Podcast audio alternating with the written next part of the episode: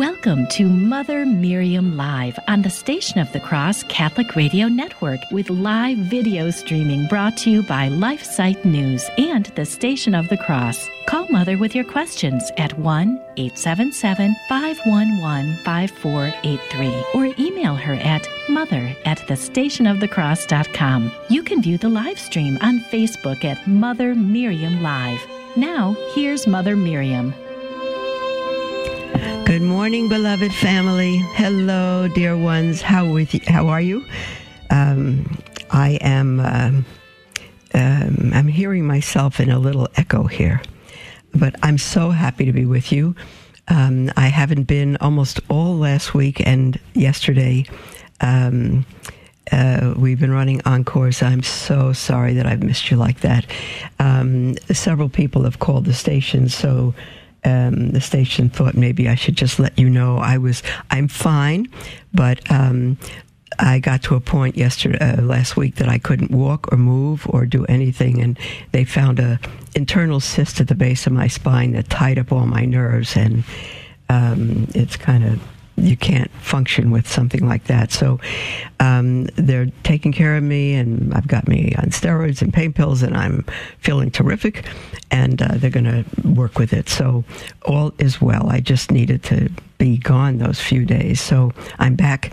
I'm with you. I love you. We need to stay together during these times in the church and in the world. Um, God is on his throne still, as crazy, as crazy as things are getting.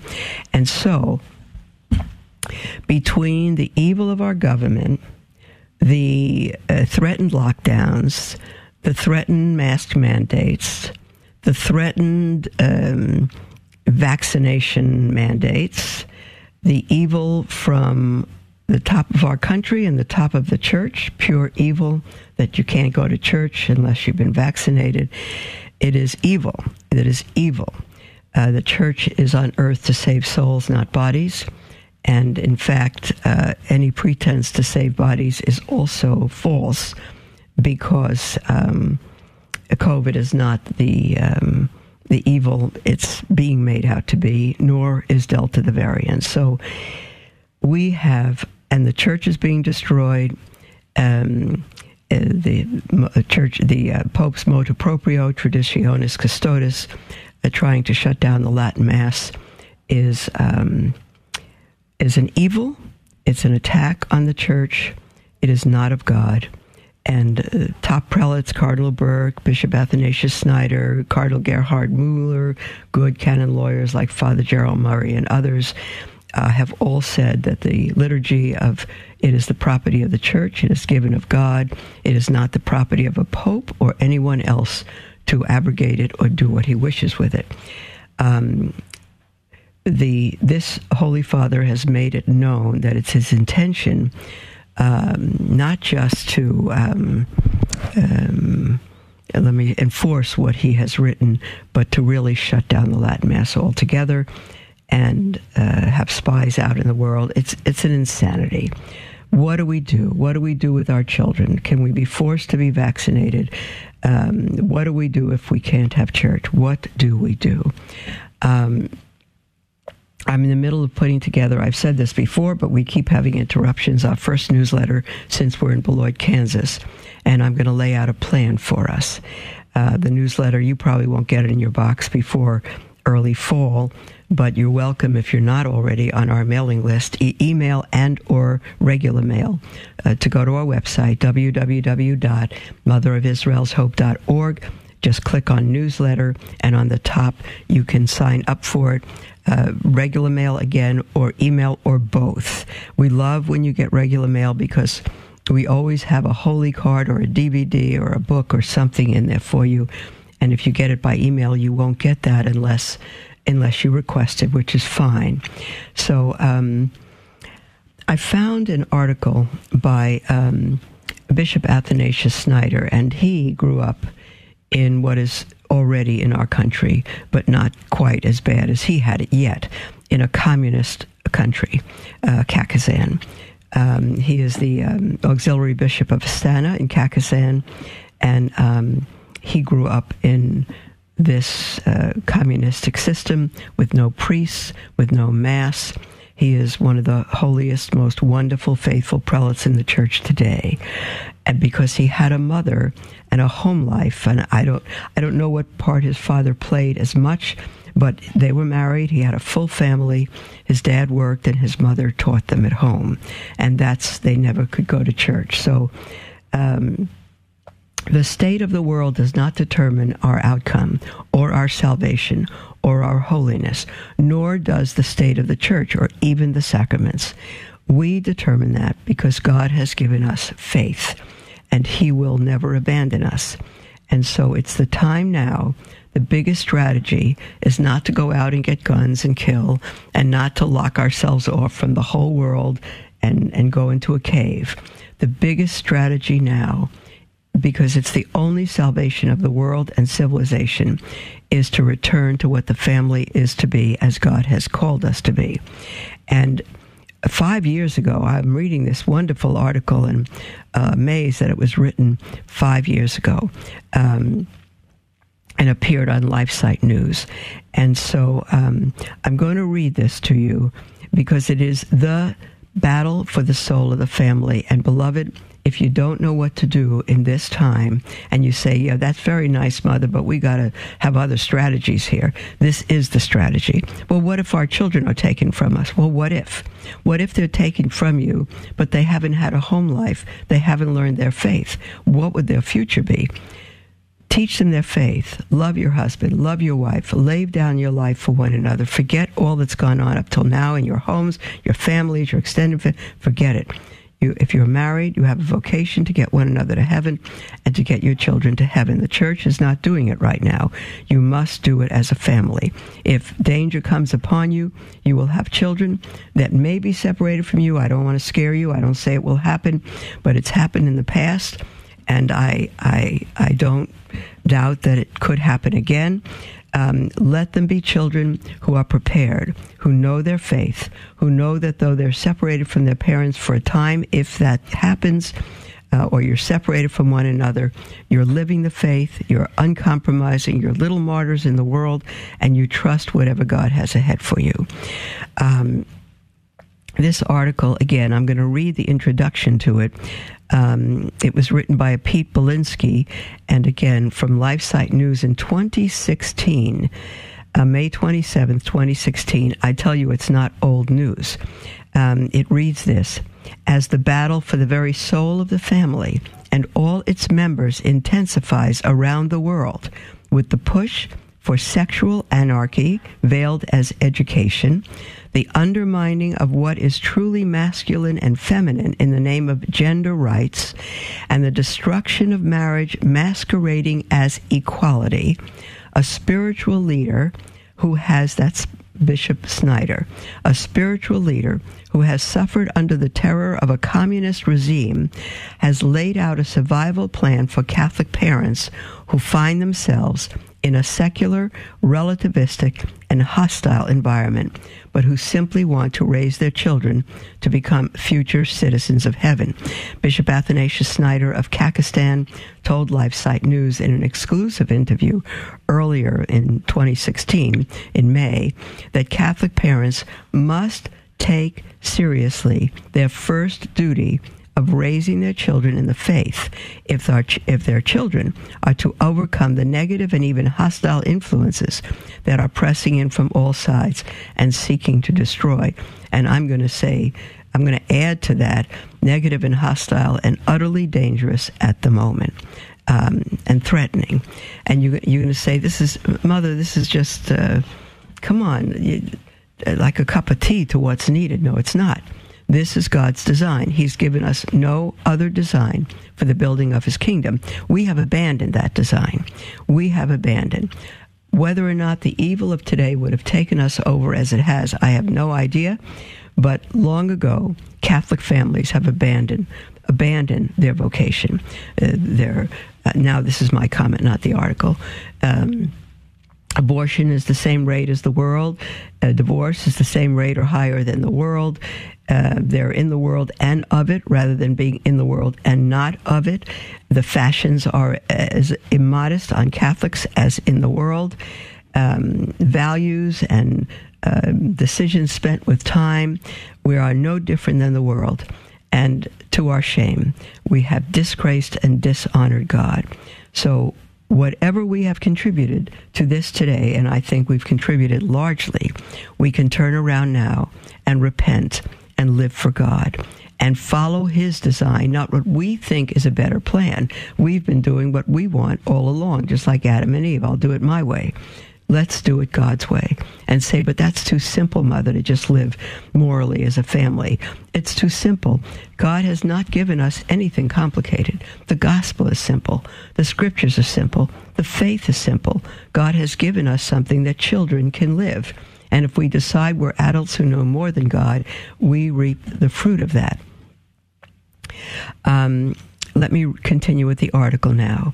In a wide ranging interview that covered his experience as a Catholic boy growing up under communism, his thoughts, and this is Bishop Athanasius Schneider now, his thoughts on what it means to be a Catholic family today, his thoughts on education, bad parishes, and dioceses run by agenda driven priests and bishops, as well as his views on how faithful laity should address concerns about Pope Francis, the bishop laid out 12 steps that he said Catholic parents must take to safeguard their families and their children. And we'll go through that those 12 steps as soon as we come back from the break, beloved. And at the second break, we'll take your calls, your texts, and your emails. Don't go away. God bless you.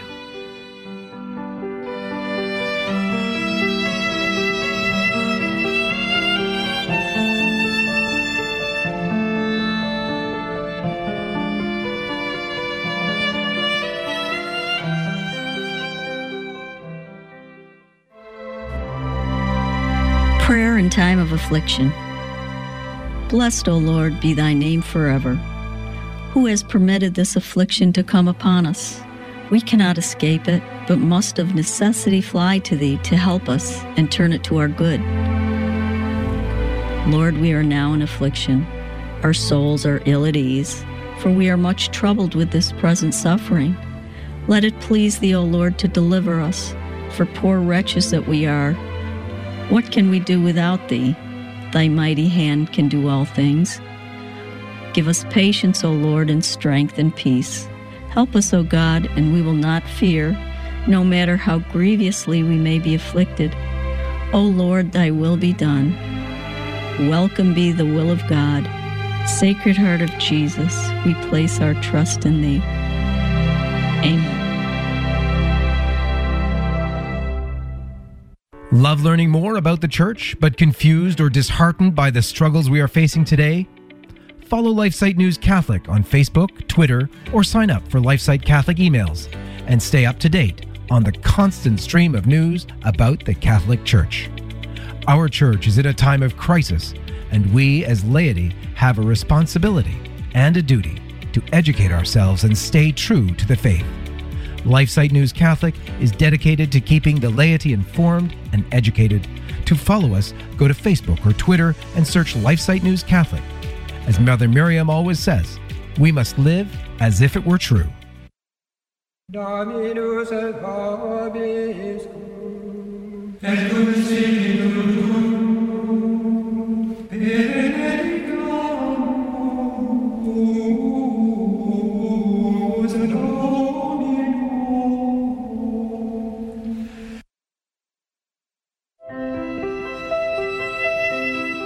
Welcome to Mother Miriam Live on the Station of the Cross Catholic Radio Network with live video streaming brought to you by LifeSite News and the Station of the Cross. Call Mother with your questions at 1 877 511 5483 or email her at mother at thestationofthecross.com.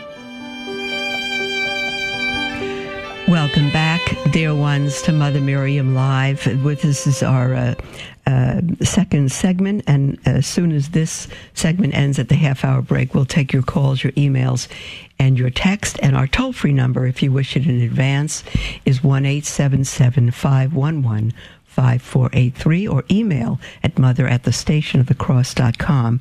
We are uh, looking at an, um, an article on LifeSite News five years ago speaking about Uh, it's an interview with Bishop Athanasius Schneider, the auxiliary bishop of um, uh, Astana, Kakistan, and um, he's just fabulous. And he has he grew up in a communistic uh, system and home. They had no priests, they had no sacraments, uh, no church to go to, and he's one of the most holy, outstanding bishops of the church today uh, because of his home life.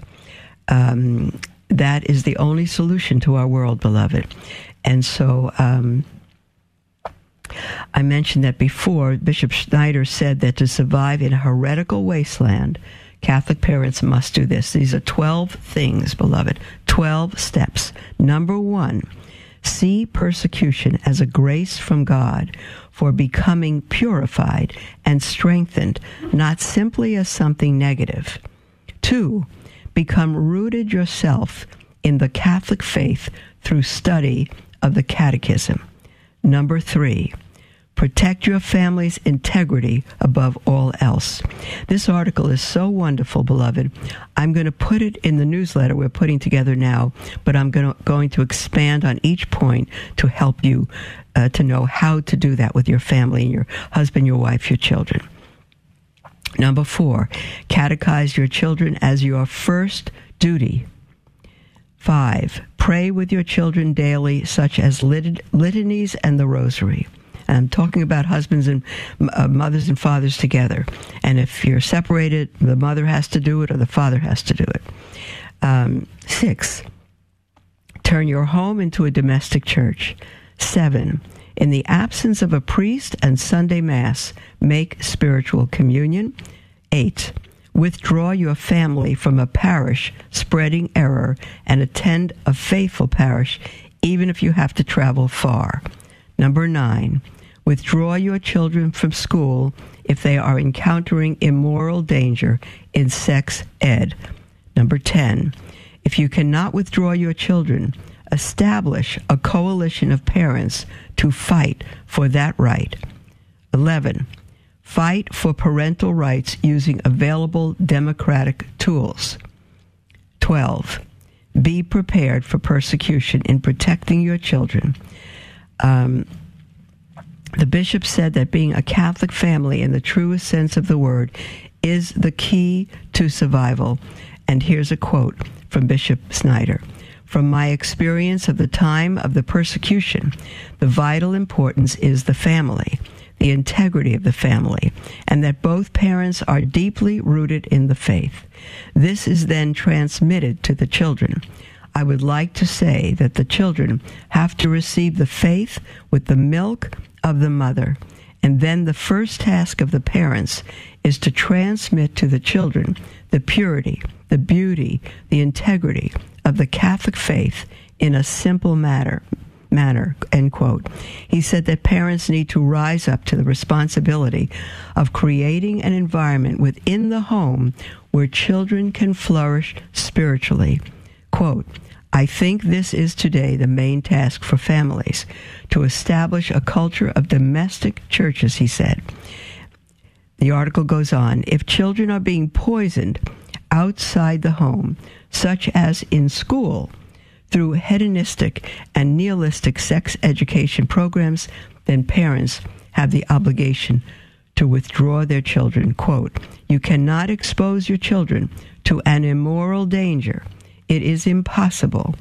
Because if you say, dear ones, this is my little comment here, uh, the schools are ruining them, the schools are not. You are destroying your children by sending them there. Quote again from Bishop Athanasius You cannot expose your children to an immoral danger. It is impossible. Catholic parents, in defending their children from this immorality, have to be even ready to suffer, yes, to suffer the consequences. End quote.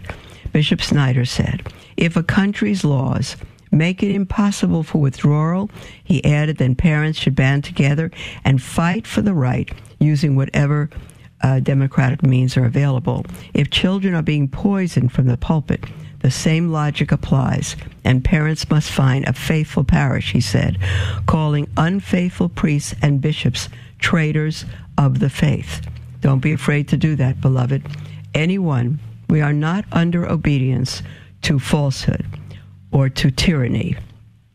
or to traitors of the faith. Quote, when pastors or members of the hierarchy contradict the teaching of Christ, the teaching of perpetual, the perpetual magisterium of the church, of the catechism, you have to withdraw your children from these churches and not go to them, even if you have to travel um, 100 kilometers or however many miles to a faithful church. Bishop Schneider recounted how his parents were overjoyed to move to a location in the Soviet Union where there was a Catholic church within 100 kilometers. I, would have to uh, look it up to see what that translates in miles.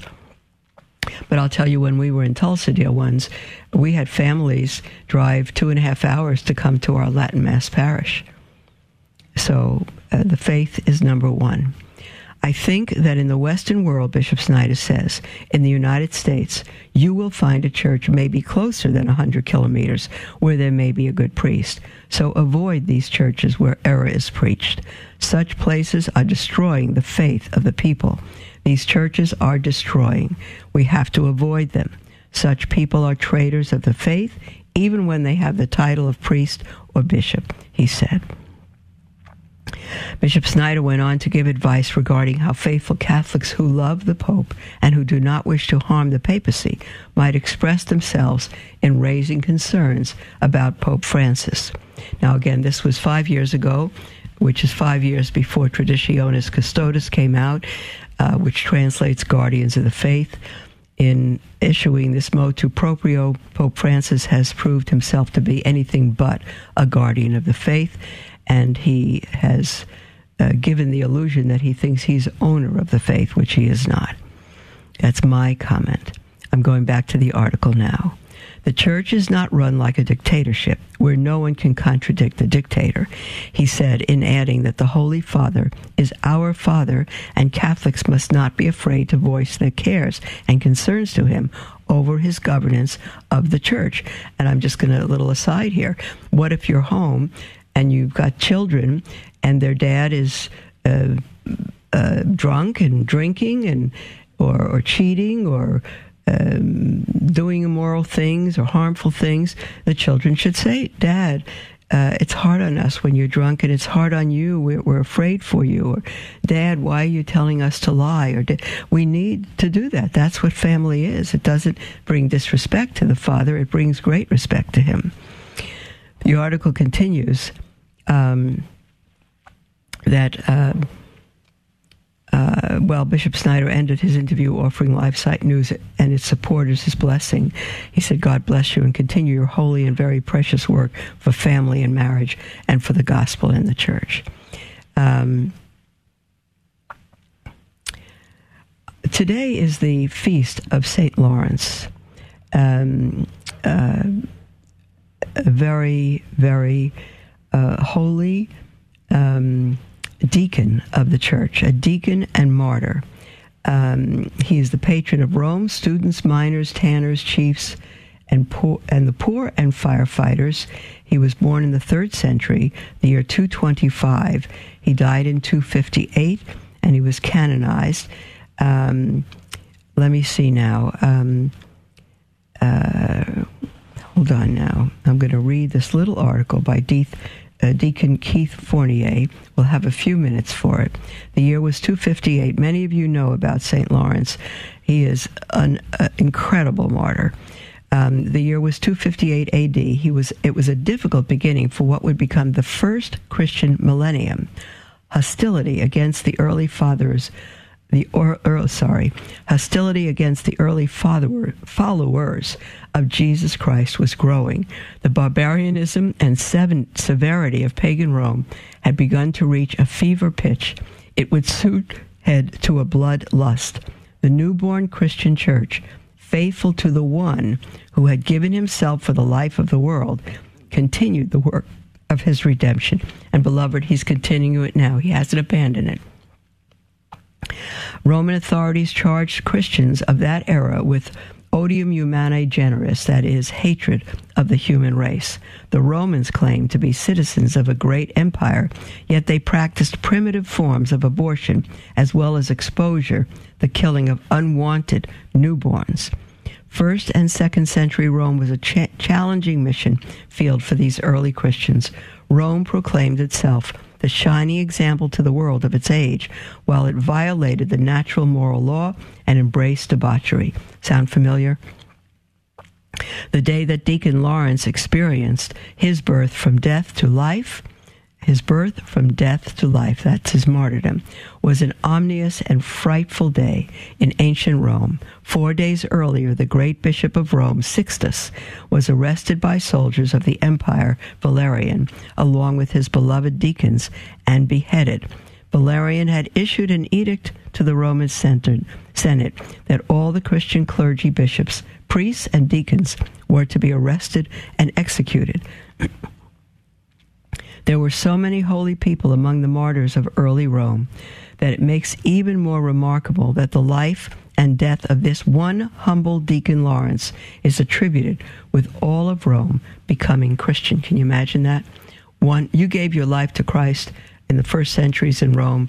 It was it was suicide. You knew that you'd be martyred. But this one humble Deacon Lawrence is attributed with all of Rome becoming Christian. Oh my goodness.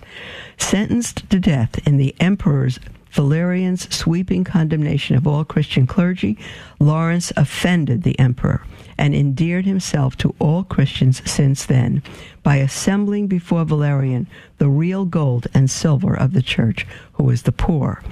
According to the Christian tradition, Deacon Lawrence, knowing that the fervor of Valerians hated, um, the fervor of the Valerians' hatred was extended to all the Christians who owned property. They began to give it all away. He distributed the money and treasures of the church to the city's poor, believing the clear admonition of the Savior that they were blessed and especially loved by him.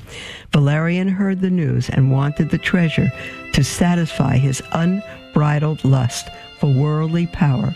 So he offered Deacon Lawrence a way out of sure death. If he would show him where the church's great gold and silver were located, he would issue an order of clemency, sparing St. Lawrence's life so that he continue his work. Um, there's the music for our second break, beloved. Let me see if I can continue this just to finish this little article on St. Lawrence on this his feast day. As soon as we come back from the break, then we'll take your calls, your emails, and your texts. And the toll free number is 1 877 511 5483 or email at mother at the station of the cross.com. We'll be right back.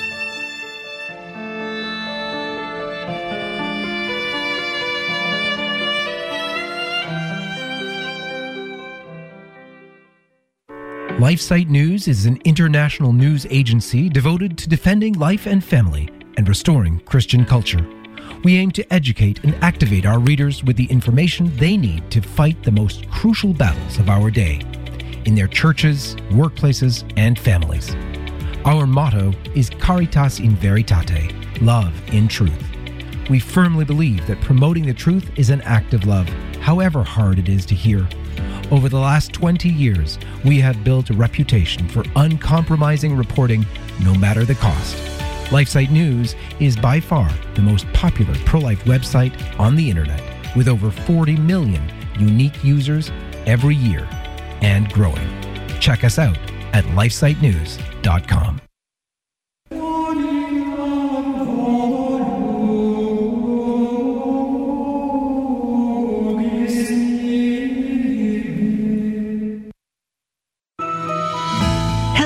beloved. This is Mother Miriam, host of Mother Miriam Live. Like the Catholic Current and the many other programs that originate from the Station of the Cross, Divine Mercy in My Soul is all about the messages that Jesus revealed to St. Faustina.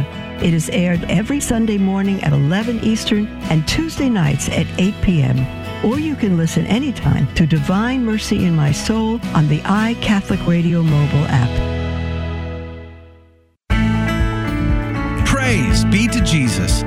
Hi, this is Joe McClane, host of the Catholic Drive Time Morning Show, joining you on the Station of the Cross each weekday morning at 7 a.m. We'll keep you informed and inspired with insightful guests and breaking news stories of the day. That's the Catholic Drive Time, weekday morning, 7 a.m. on the Station of the Cross and the iCatholic radio app. We'll see you then. May God love you.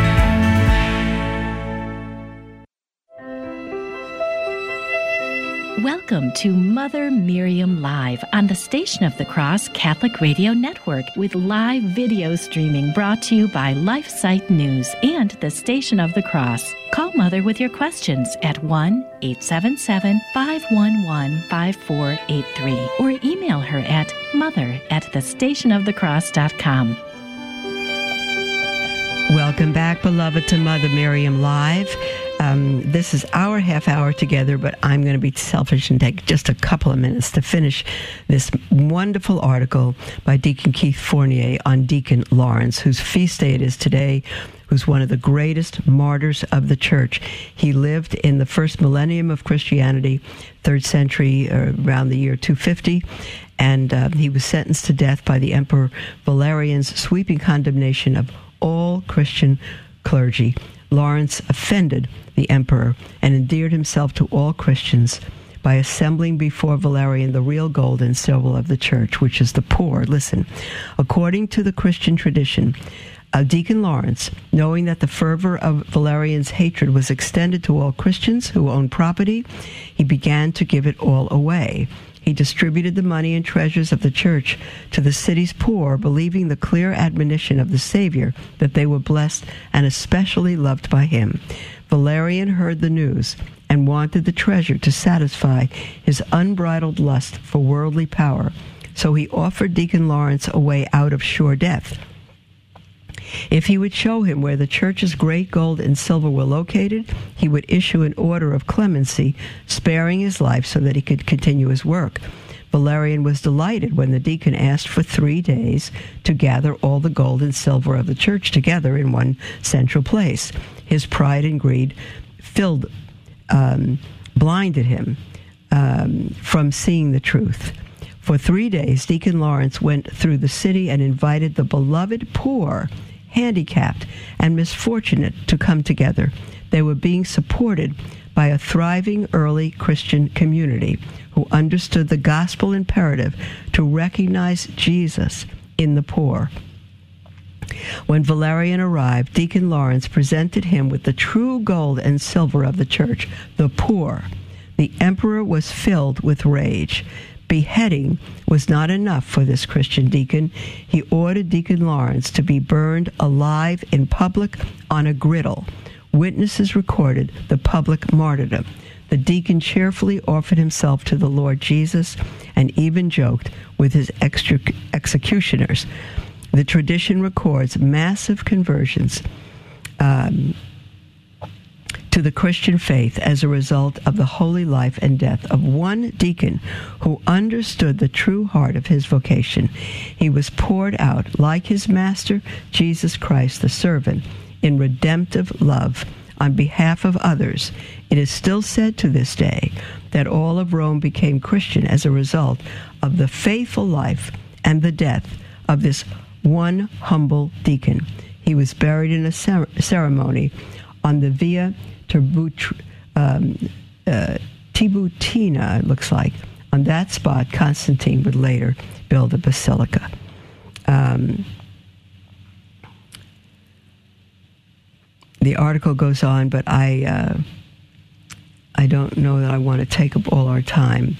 Um, here, here, uh, Saint Augustine said of Saint uh, Lawrence years later reflecting on the heroism of St. Lawrence in a sermon preached on his feast day, emphasizing that his life and death were an example for all Christians to emulate. Quote, I tell you again and again, my brethren, this is St. Augustine, that in the Lord's garden are to be found not only the roses of his martyrs, in it there are also the lilies of the virgins, the ivy of wedded couples, and the violets of widows. On no account may any class of people despair, thinking that God has not called them. This is tremendous, beloved. Just tremendous. No matter what you're facing now, no matter what fears, don't fear. Don't fear. Fear is the enemy's tactic. It's President Biden's tactics, it's the Holy Father's tactics. Can you imagine forbidding people to come to Mass if they're not vaccinated at the Vatican? Can you even imagine such thing that has happened? Um, do not fear. Fear is the tool of the devil. It is not of God. Humanly, if we're attacked, we can humanly fear. But don't live in fear. Don't live worrying about what's going to happen. Live your faith as you never before have now, in peace and in love, and make your children your absolute priority. Um, we're going to go now to our calls and our emails and our texts. And again, dear ones, the uh, toll free number is 1 877 511 5483 or email at mother at the station of the cross.com. Um, we have an email from Rick who says, Dear Mother Miriam, I'm a recent follower of your show and found you on Shalom World and loved your Saving Hope series. I had graduated college seminary many, many years ago and had entered a few different Carmelite orders who were not following the rule of Carmel at all. I guess the devil works in odd ways of pride and ego. I became extremely discouraged and left the church for many years, about 28 to be exact, and have come back with fervor in the last two years to the Catholic faith. Unfortunately, I'm 58 and too old to pursue priesthood or religious life now. I'm not sure about that. Um, uh, there are late vocations. 58 may not be too old to prefer to pursue priesthood or religious life, or at least the, the diaconate. He says, but I've recently looked up many of my classmates only to find that several have been defrocked for abuse, some left to marry and have children, and other to, uh, another to marry a same-sex partner and raise an adopted child and the most distressing one sadly committed suicide in the rectory. Oh, what this is just a picture of our day. How awful. He goes on to say, Rick says, I'm distressed about the friend who took his life and the one who's married to a same sex partner. What are your thoughts regarding the state of their souls? Um, I pray for all of them daily and speak regularly to the one who married uh, a very nice woman and has two children, although in the back of my mind, I always think, how could you have left? Thank you very much for your show. I also knew Father Benedict Groeschel and was sad to hear of his passing. He was a great priest. Sincerely, Rick. Rick, I have no way to know the state of a soul of someone in a same sex marriage or who committed suicide. I have no way to know that. Um, I do know that while somebody's in a same-sex marriage or union, they are uh, they have chosen hell, and the only way to be on the way to heaven is to repent and uh, come out of that and turn to God and live a holy life. It's the only way. As far as the one who committed suicide, only God knows the state of that soul. Um, we think of suicide as mortal sin from which we can't reverse because we'll be dead. But we have no idea what God has done. We don't know the state of the mind. We don't know the state of the soul. Only God knows that. Only God knows the individual's accountability and what they've been through in life. And only God, at the last minute, um, can uh, help them towards salvation. One person asked, I think it was Father Hardon, some time back they knew that a friend or relatives of theirs who committed suicide from jumping from a bridge, who was evil, didn't believe in God, and they said, He's in hell. What are we going to do? Well, they, nothing to do if he's in hell. But Father Hardon said, How long does it take to jump from the bridge to get into the water below? And they said, Seven seconds.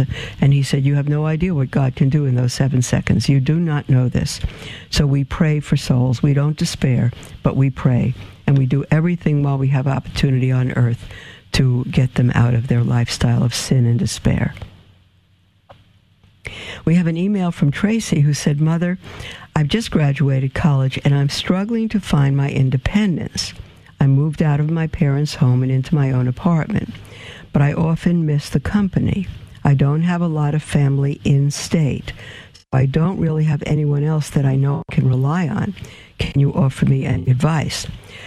Well, Tracy, if you moved away from your parents um, and into your own apartment for independence, then you probably don't even have independence. Because if you could have independence, you can have it equally living at home with your parents. Independence is not isolation. It doesn't mean that you have to live on your own. You have independence with your family. You can grow and have a job and be mature and uh, contribute to your, your family's support. You can do many things from home. You don't have to live out.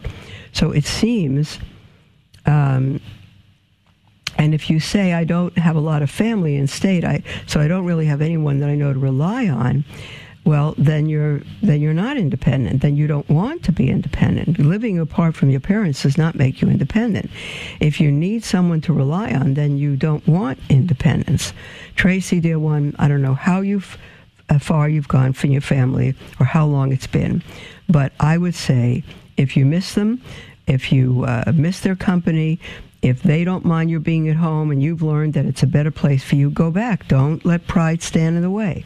You're not a failure. You're a failure if you don't respond to what is true. So go back home, talk to your parents, say, I thought this was the way to independence, and it's not. I love you, I miss you, can I come back home? And you'll get a job and you'll grow up, you'll be independent, maybe you'll date, maybe you'll have a vocation. Um, so that's what I would suggest, Tracy. Um, if you don't have anyone you know you can rely on and your parents will take you back in the house go go for it. There's nothing wrong with that. Um, and short of that get a little apartment next door to them. Do what you can to live close so you can just be in walking distance and stay as a family. And then apart from that of course tracy get involved in everything you can in reaching out to the poor in teaching the faith to children and living your catholic faith fully we have uh, an email from Mark who writes if someone is a member of a non-catholic church slash religion perhaps protestant for example does god consider all the years they were a member of that church to be a wasted time since the catholic church is the one true church you know, St. Augustine said, Late have I come to love thee. And he considers all the years before he returned to the church as, as wasted. But don't worry about that. Um, don't worry about wasted time. Um, if if they come into the Catholic Church, even like the, do you think the thief on the cross next to Jesus, um, who was dying and said, "Jesus, remember me when you come into your kingdom," and Jesus said, "You will be today. You'll be with me in paradise." Uh, do you think the thief on the cross didn't say, "Oh my God, I've wasted my whole life. I've wasted my whole life." But the fact is, he was going to paradise with Jesus, and that is what matters. So don't worry about wasting life. Uh, once we come to the knowledge of the truth, we convert and we give our whole lives to it and let God worry about the past. Um, uh, your past will help you reach out to many other people that need to come into the true church. We have an email from somebody who writes in anonymously and says, Mother, what is your reaction to the recent criminal charges against former Cardinal Theodore McCarrick? I know this has been a huge story in the church for a couple of years now, and it feels like this may be the final solution. I'd like to hear your thoughts. I don't know, dear one, what is the final solution? I hate those words because it refers back to the Holocaust, but you mean the final solution for Theodore McCarrick? I have no idea. Um, I don't think his being convicted on criminal charges is any final solution. There are hundreds of seminarians and, and young men that he has violated who have taken their lives. There's no solution to him. If he's put in jail for this one account, it doesn't touch the evil that he's done and the lives that he has destroyed. So um, those are my thoughts. Um, it's, it's, there's no solution to him. He's in God's hands now. Unless by an extraordinary grace of God he truly repents. There's the music, dear ones, now for our final segment. Um, I miss you calling in. Feel free, our lines are wide open, and the toll free line is toll free line is one eight seven seven five one one five four eight three, or email at mother at the station of the cross.com. We'll be right back.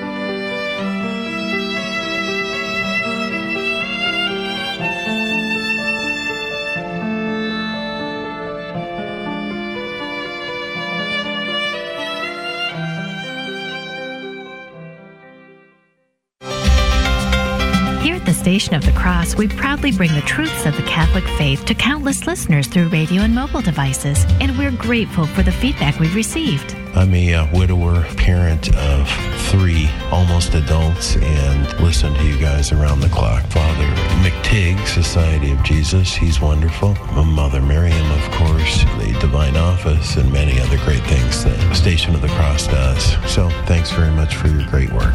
I had a friend at work email me and tell me about the Station of the Cross a couple months after it started, and I was so excited. I tuned into it, and I found that I love the Catholic station. If you've been blessed by listening to the Station of the Cross, let us know. Call 1 877 888 6279, extension 112, then share your testimonial with us.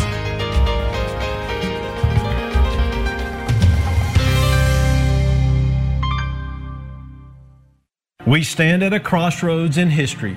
We can stand up for life, family, and a Christian culture or we can stand idly by while the fabric of society becomes fundamentally anti life, anti family, and anti Christian, slowly leading to its own demise. LifeSite News is the leading defender of life, family, and Christian culture. Through our news reporting, we seek to educate readers with information and zeal they need to fight the most crucial battles of our day and we need your help to continue that mission. You can support LifeSite News by following our social media pages on Facebook, Twitter, and Instagram. Another way to support LifeSite is to prayerfully consider becoming a Sustain Life monthly donor to help us continue to save lives in the culture. To donate, visit give.lifesitenews.com forward slash sustain life. Our staff of over 40 and millions of future generations thank you for helping to save the culture. Welcome to Mother Miriam Live on the Station of the Cross Catholic Radio Network with live video streaming brought to you by LifeSite News and the Station of the Cross. Call Mother with your questions at 1 877 511 5483 or email her at mother at thestationofthecross.com. Welcome back, beloved family, to Mother Miriam Live. This is our last segment. We've got a little more than 10 minutes, and you're welcome to call in. Our lines are wide open. Toll free 1 877 511 5483 or email at mother at thestationofthecross.com. We have a text from Jacqueline who writes Do you believe there's such a thing as caring about others too much? I try to put others before myself that I do, but it often leaves me feeling neglected, unappreciated, and taken advantage of. It gets tiring worrying about how others are doing when it feels like no one is worrying how I am doing. Forgive me if that seems unrighteous of me, as that surely is not my intention. Thanks, Mother Jacqueline. Jacqueline, my dear one, it doesn't seem unrighteous of you. It seems very self centered of you. That's now the opposite of what you're trying to tell me. You say you're caring about others too much, and I'm telling you it's self centered. When we're truly caring about others, not just wanting to earn points with them, not wanting them to recognize how good we are, if we truly care about them, it has nothing to do with us. And we would not feel neglected, unappreciated, or taken advantage of because that's not where we're at. We're not expressing those needs. We're really caring for others. Do you think Jesus, when he gave his life for us on the cross, cared for us too much? Do you think he felt neglected and unappreciated and taken advantage of? No, no. He gave himself totally. If you're truly caring about others, it will matter nothing to you if they care about you or what they think. Your focus will be them and not yourself. This, dear Jacqueline, shows that you say you are gets tiring worrying about how others are doing when it feels like no one's worrying about I'm doing. Then you're not really truly uh, giving your life away for others you are very needy and you need people to love and appreciate you. The only cure for that is to really give your life away for others. When we want, when we feel needy, we want, we feel neglected, we feel unloved, the only cure is to give our life away to others like Jesus did. And you say you're doing that, but you're not doing that. You're doing it hoping to get a return. As long as you hope to get a return, it's a, you're caring for others is ultimately a selfish act. So, Jacqueline, this is a hard thing for you to to grasp and to face up to. But you've got to know that you personally are needy, and your efforts to care about others, which you think could be even too much, is an effort for you to be loved in return and people to want, recognize how wonderful and caring a person you are. You've got to get over that. Self pity, self love uh, is destroys us, destroys us. You give your life away to others and forget everything else that has nothing to do with whether they love you or appreciate you or anything else.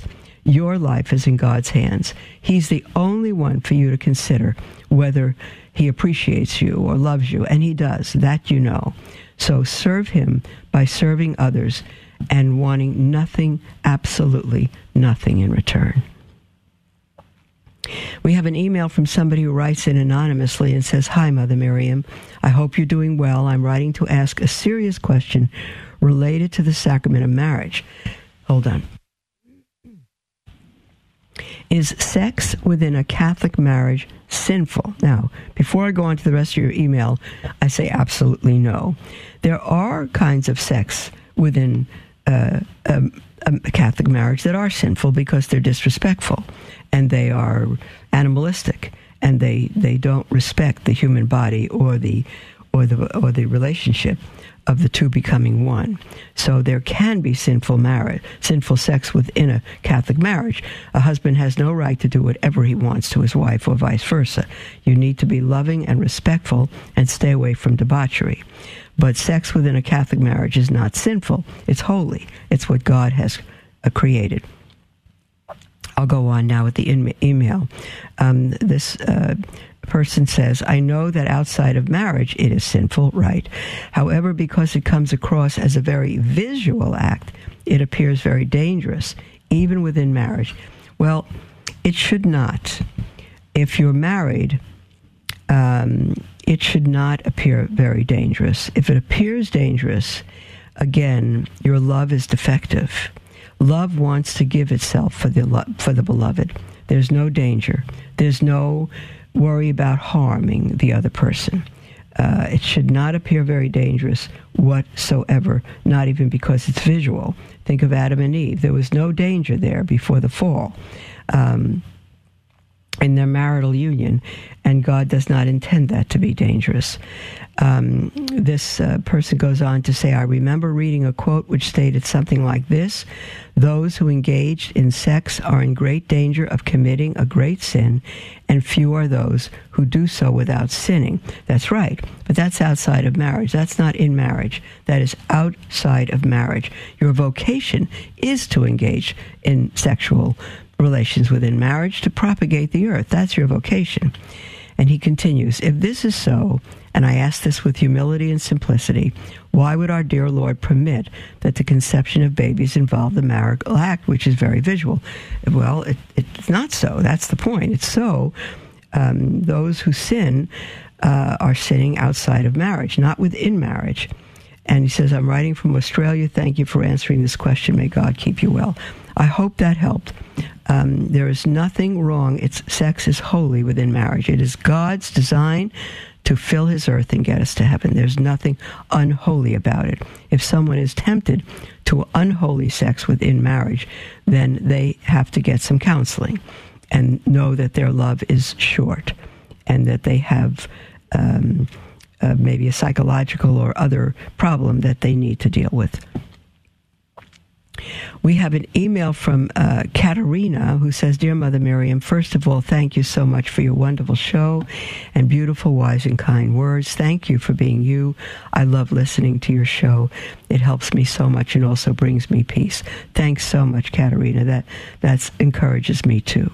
She says, I would like to ask you for a little advice. I'm from Slovakia and I live in Boston with my family. My dad, who is 87, still lives in Slovakia. We would not go to see him last summer because of COVID, and we were planning to go this summer. But the situation in Europe is strange and rules are changing every day. When we get there, we would have to be quarantined for eight days. Then we would have to have a negative test. Since my dad is in a retirement house, we would have to get tested every third day so we could see him. Or we can take him out, but then he would have to get tested. They also require negative tests to go to supermarkets and churches. I wanted to go badly, but I did not go because I'm so scared that they will start new passports and I would not have to get vaccinated. And I would have to get vaccinated so I can come back to Boston. Since I will not get vaccinated, I decided not to go. But now my heart is breaking. Not seeing my dad for so long, I would like to ask if I made a good decision or I should just go and pray that everything will work out. Thank you so much. Sending lots of love, Katerina. Katerina, we have um, uh, 10 seconds to our closing music.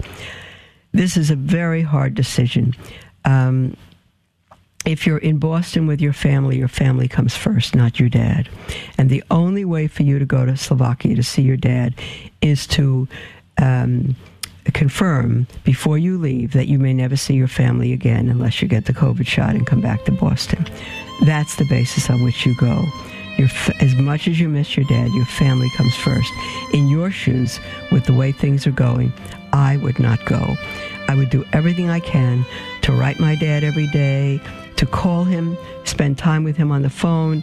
Maybe there's Facebook uh, or FaceTime or Skype or something like that. I would do everything you could to be in touch with him, but I would not make that trip if because again, my family comes first and your first obligation is to them, not to be stuck in Slovakia so that you can't come back to them. So that's my thought, dear one. God bless you. God bless all of you. And God willing, we'll speak with you tomorrow.